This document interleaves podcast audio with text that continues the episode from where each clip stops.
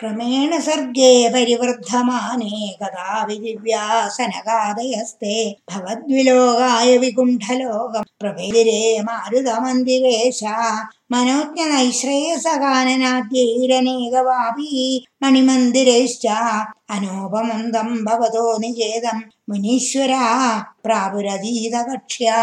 भवद्विदृक्षुन् भवनम् विविक्षुन् द्वास्थो जयस्तान् विजयोऽप्यरुन्धम् तेषाम् च चित्ते पदमापकोप सर्वम् भवत्प्रेरणयैव भूमन्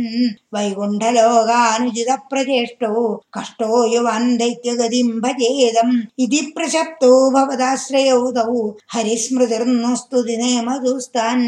तदेतदाज्ञाय भवानवाप्त सहैव लक्ष्म्या बहिरम्बुजाक्षा खगेश्वरां सार्पितचारुबाहूरानन्दयम् स्थानभिराममूर्त्या అసాధ్య జేద్భిస్తు వదో మునీంద్రాన్ అనన్యనాథావధ పార్శ్వదౌతౌ సంరంభయోగేన భవేస్త్రిభిర్మ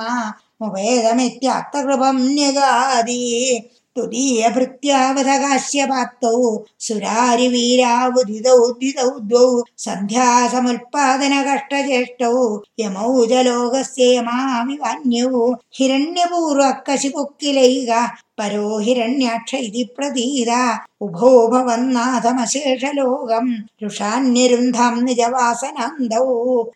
निजवासनान्दौ तयोर्हिरण्याक्षमहासुरेन्द्रो रणाय धावन्ननवप्तवैरी भवत्प्रियां क्ष्मां सलिले निमज्य चचारगर्वाद्विनदन् गदावन् ततूजलेशाल्सदृशम् भवन्तम् निशम्य बभ्रामगवेषयं स्वम् भक्ते कृपानिधे त्वम् निरुन्धिरोगन्मरुदालेशा